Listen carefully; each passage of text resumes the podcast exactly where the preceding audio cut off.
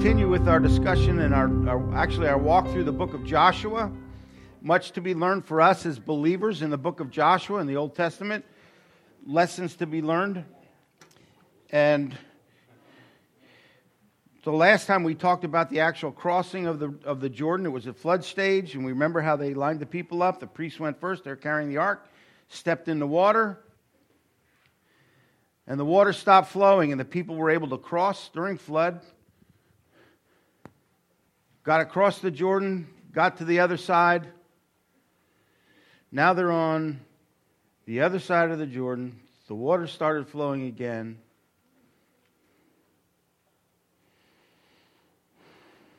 And the question for us this morning is do we want to move into what God has for us? Do you want that? Are you, a, are you are you or are we people of tomorrow or are we people of yesterday? Tomorrow. Do we want to be people who recite history or people who write history? In partnership with the Father. Yeah. Yeah, let's go. Let's go. Partner with God. You know, when you cross the Jordan, there's no way back. When they crossed it, it was still at flood stage, so they couldn't go back. Now, they could wait. You know, you could change your mind. You could be there for a while, and in a few months, the, the water would slow down to a trickle and would just be a little brook, and you could go back, but you could, you could, you could kind of welch on it. You could head in the other direction. You could, you could be somebody that crosses when the water's shallow to get back to where you were, and then that's what you'll be as a shallow person, less than a miracle person. When God calls us to move forward, He wants us to move forward with confidence and boldness. And so the people crossed the Jordan. They were on the other side, and they were ready to move into what God had promised. For years, they had waited to get into the promised land. So we get to Joshua chapter 5, and this is so exciting. Wait till you see what happens in Joshua chapter 5. So it was when all the kings of the Amorites who were on the west side of the Jordan and all the kings of the Canaanites who were by the sea heard that the Lord had dried up the waters of the Jordan from before the children of Israel until we had crossed over that their heart melted. And there was no spirit in them any longer because of the children of Israel. The people, the enemies, were just like, there's no way that we're going to survive these people. Look what just happened. At that time, the Lord said to Joshua, Make flint knives for yourselves and circumcise the sons of Israel again the second time.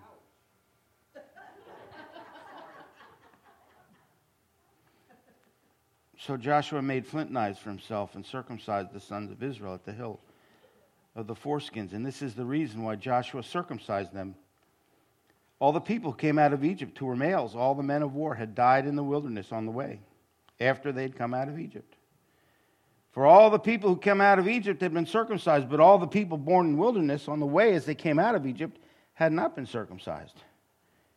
For the children of Israel walked, only four, walked 40 years in the wilderness till all the people who were men of war, who came out of Egypt, were consumed because they did not obey the voice of the Lord,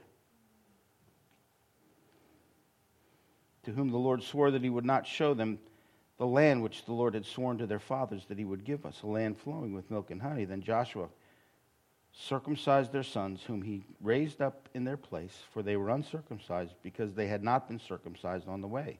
I don't know why they have to keep putting that word in there all the time. Why do they? What is the point? Good grief.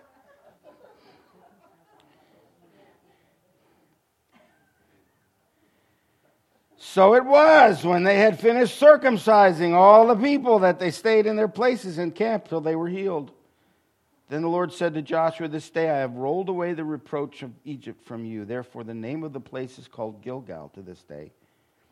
Now the children of Israel camped in Gilgal and kept the Passover on the 14th day of the month at twilight on the plains of Jericho. And they ate of the produce of the land on that day after the Passover, unleavened bread and parched grain on the very same day.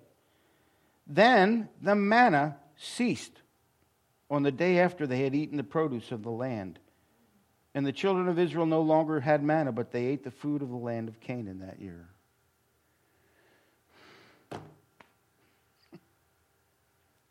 What in the world? Can you imagine? People cross the Jordan, God does a mighty miracle. the Lord had said to Joshua, listen, and told him, he didn't tell him ahead of time. So I'm going to exalt you in the eyes of the people. I'm going to do a miracle. They're going to look at you like Moses.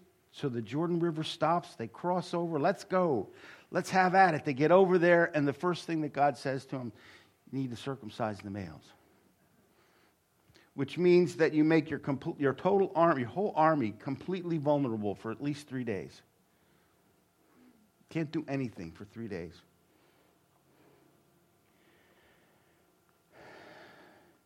Have you ever gotten really excited about what God, what God wants to do, and then He gives you some kind of other directive, and it's like, what a downer.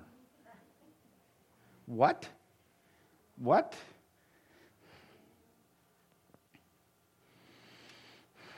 Circumcision was a sign of covenant relationship with the Father. It's something that, that God instituted with Abraham.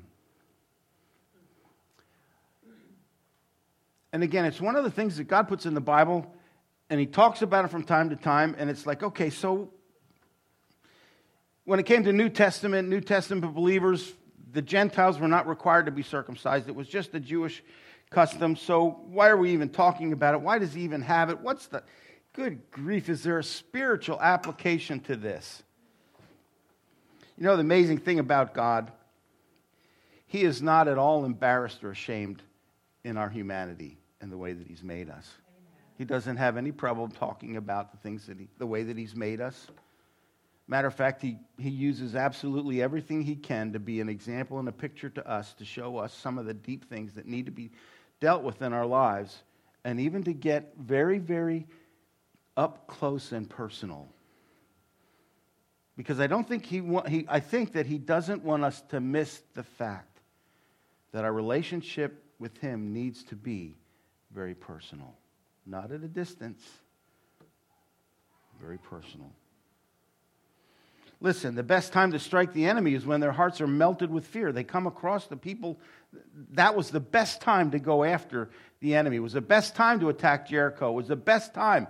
They, the people saw the miracle, and the word spread throughout that area that God had dried up the Jordan River. They came right up, the whole mass of them came across on dry. There was a mighty miracle there. God, how are we ever going to stand against him? It was the best time to move.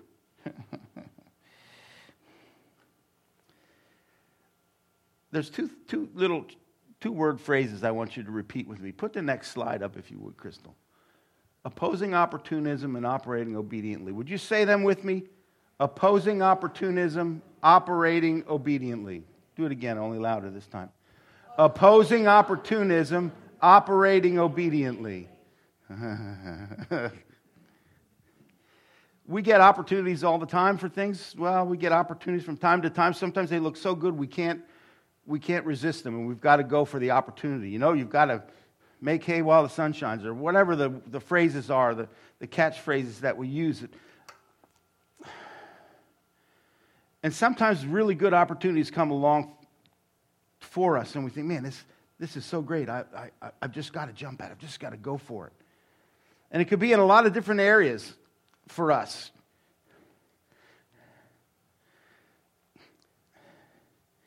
And sometimes the opportunities look so good that you're secretly you're afraid to ask God if it's okay because you're afraid he might say wait or he might say no. Have you ever been there? Come on. They come across the Jordan, they're ready to take the land, and God says, circumcise the men, incapacitate the army, make yourselves completely vulnerable, walk in obedience. The opportunistic thing would have been to strike right away. The right thing to do was to be obedient to the Father. You know, sometimes job opportunities come up, maybe to move away. And it's not that, that opportunities are, are right or wrong because it changes anything. They're wrong if we are afraid to ask God, Is this what you want me to do? That's where we get into trouble. It's a matter of will you let God be God in any situation? Sometimes that we get opportunities with relationships. And I can't tell you how many times we've seen over the years with people, young people often, who, even people have been in this church, have grown up in the church, and we've taught them and trained them and, and helped them in their walk with the Lord. And there's something inside them that just wants a relationship. Girls that want a relationship with a guy, or guys that want a relationship with a girl, or people that we've known that have gone through teenage years and got into young adulthood. And somebody starts paying attention to them for the first time in their life in that kind of way, boyfriend, girlfriend way.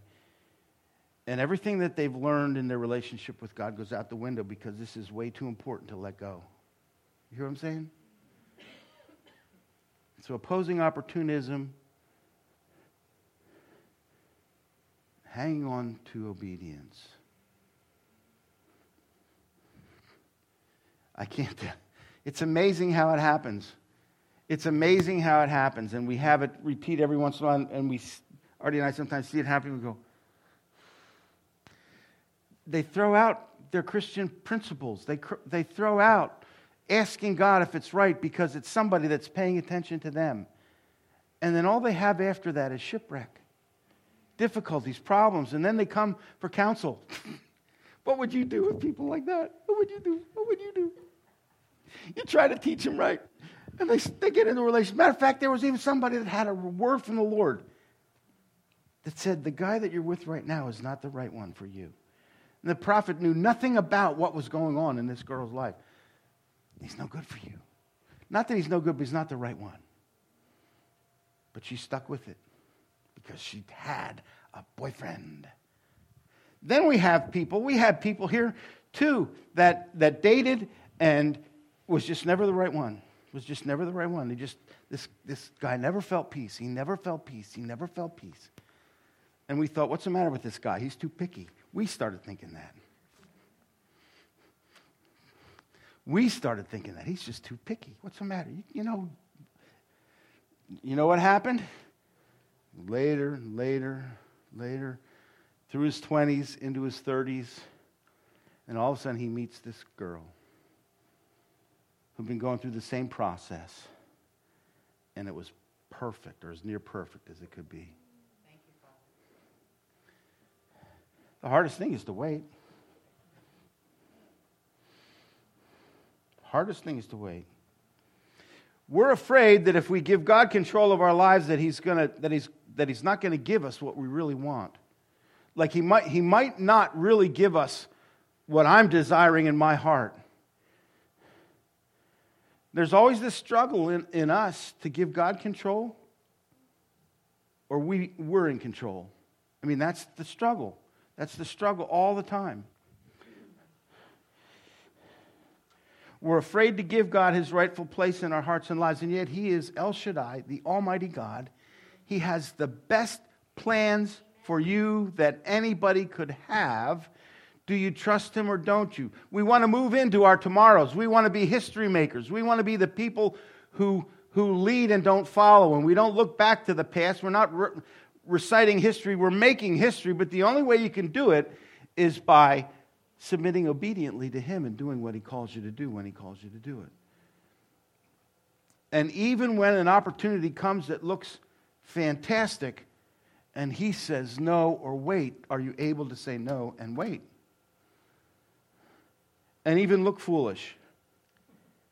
Do you know that God doesn't mind if we look foolish?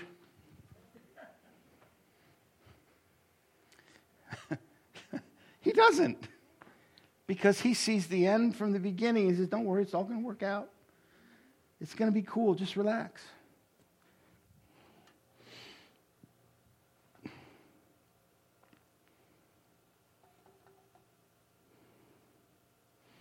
Tasting of tomorrow, moving into your, the promises that God has for you, does not depend on opportunism. It, it depends on obedience. And that is really important. Now, there are plenty of times that God brings opportunity and He says, okay, it's time to move. And we go, well, I'm not sure I'm ready. You understand? It goes both ways. Sometimes the Lord says, do this, and we drag our feet because it's something that's uncomfortable for us. I mean, the Lord came to Joshua and said, circumcise all the men. And he could have said, well, God, it's a little. You had plenty of time before to do this. I mean, we could have done it on the other side of the Jordan. We could have done it a month or two ago. We could have done it a while ago. Why now? I mean, you could have had that argument.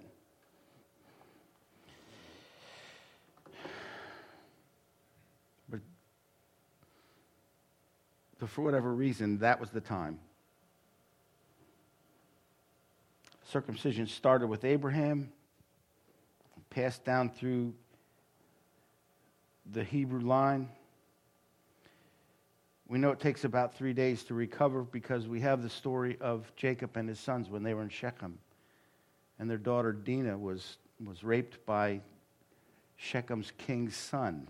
If you remember that story. And some of the sons of Jacob were really mad at the people and mad at the king's son. And so king came to, to Jacob and said, We really would like you to give your daughter Dinah in marriage to, to my son. Can we marry? And, and so some of Jacob's sons said, Listen, don't agree to it unless all the men are circumcised in the city. Because they had a plan. And so, crazy king. Opportunism.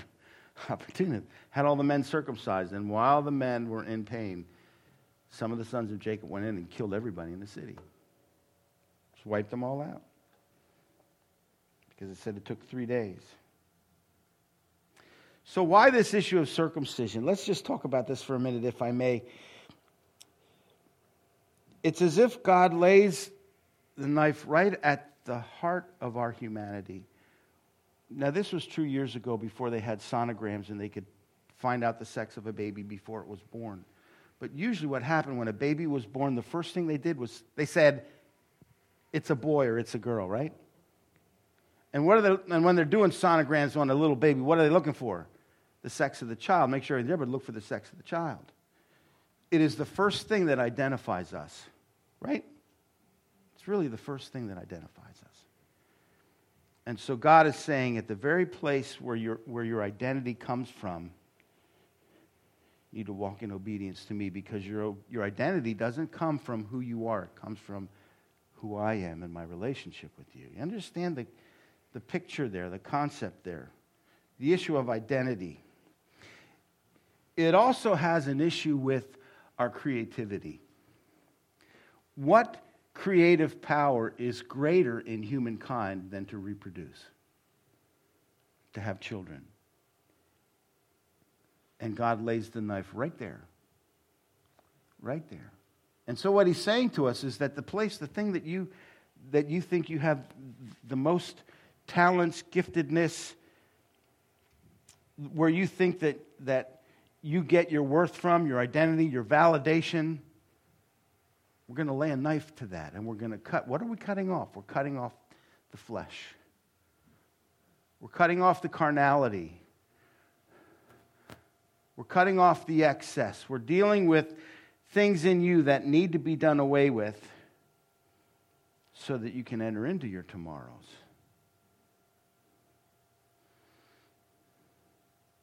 Ah.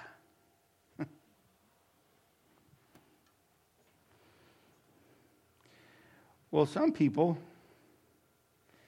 have the, have the, the thought or the view that, gosh, God, you're, you're getting a little too getting a little too close here. And, and I don't mean to be crude, um, but it's, we're talking in symbol, symbolism and allegory. Lord, if I allow you to circumcise my heart, how do I know? If I allow you to circumcise my creativity, how do I know you won't just castrate me and take it all away? How do I know that if I give you What are my hopes and my dreams? What if I give you the passion of my heart? How do I know you won't just take it away and make me do something else? How do I know if I give my life to you, you won't send me to Africa as a missionary? or wherever it is you don't want to go?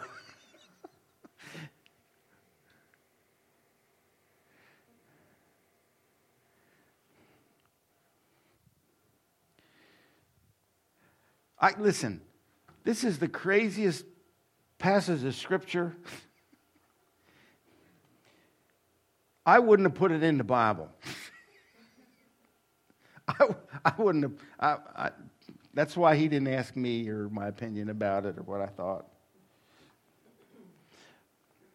But what he says, what he says to Joshua and to the people is today, I have rolled away the, the reproach of Egypt from you. What does that mean? I have gotten rid of the disgrace and the shame of your slavery in Egypt. I've gotten rid of it.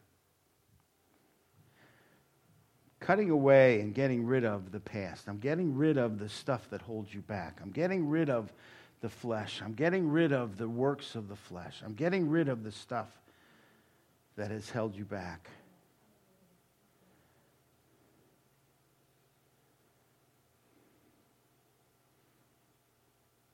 Hmm.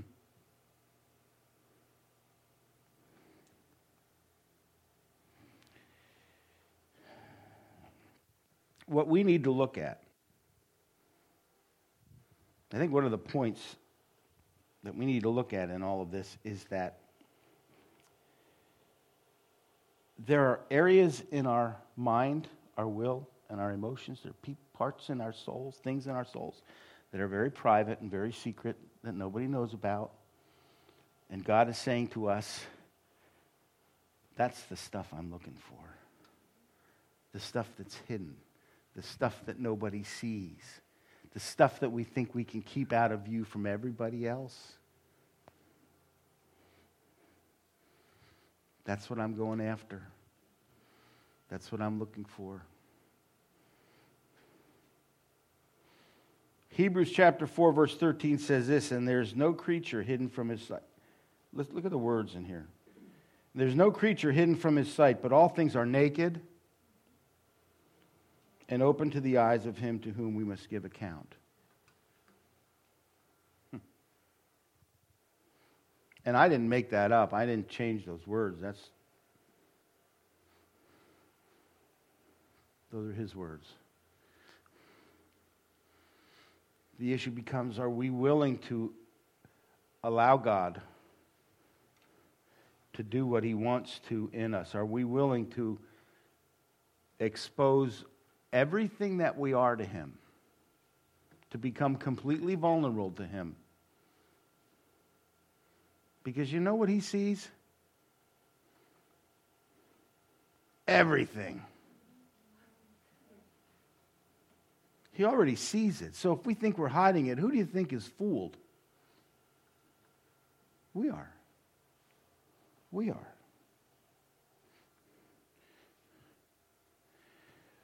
And so he asks us to bring our lives before him and say, okay, Lord. Now, the, the implication of the physical act of circumcision doesn't apply to New Testament believers.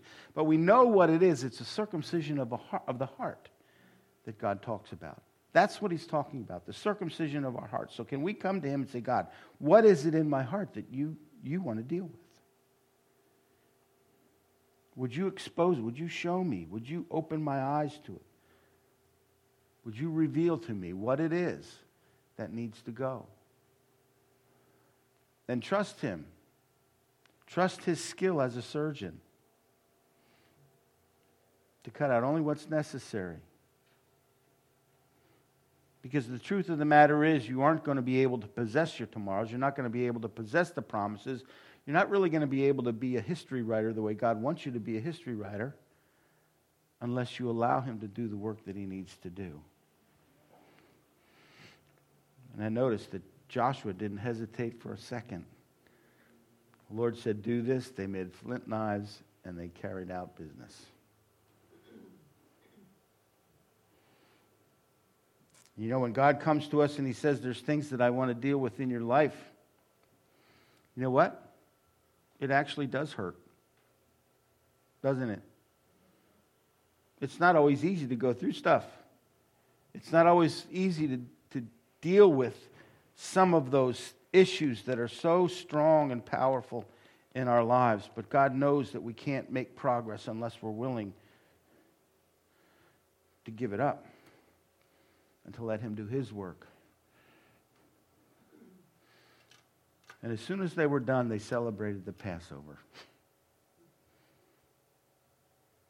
As soon as they were done, it was like they had communion, only that was the Jewish version of communion, but it's where we get our communion service from. The sacrifice of the Lamb for the forgiveness of sins. And then it says that they tasted of tomorrow. They actually began to eat some of the produce of the land. See what happens? There's good stuff that happened as a result of obedience and of, of avoiding opposing opportunism and operating obediently. They tasted of the land, and as soon as they ate of the fruit of the land, the manna stopped. Which was another sign that God says, okay, it's a new time. It's a brand new time. It's a whole new time. We're moving in. You don't need manna anymore. And can you imagine what they were about to walk into? They were about to gain possession of property, of houses, of land, of fruit trees, and all that without a mortgage.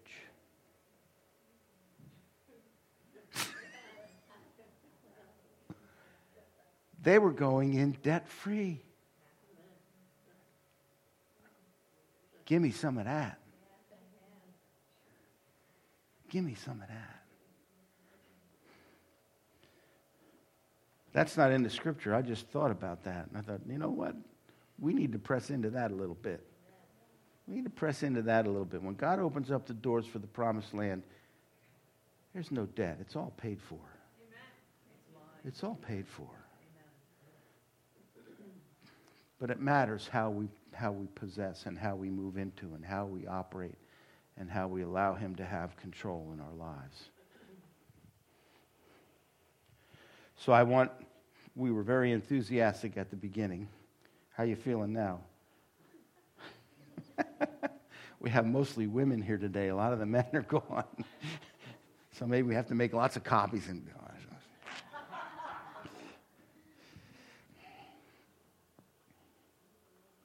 don't want to be shallow. We don't want to be people who walk away from less than less than miracle people, but walking in the fullness of what God has for us. And so I want you to think about your heart right now. What would God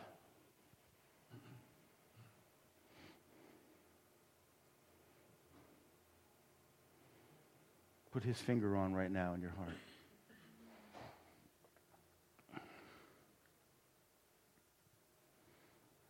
What secret thing?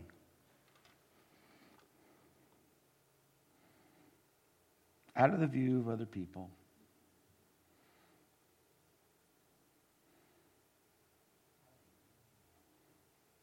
And those secret areas that we hang on to, the things that we cling to, the things that we don't deal with, those just become weapons in the enemy, enemy's hands to beat us up. They don't serve us in any way, in any, in any way good.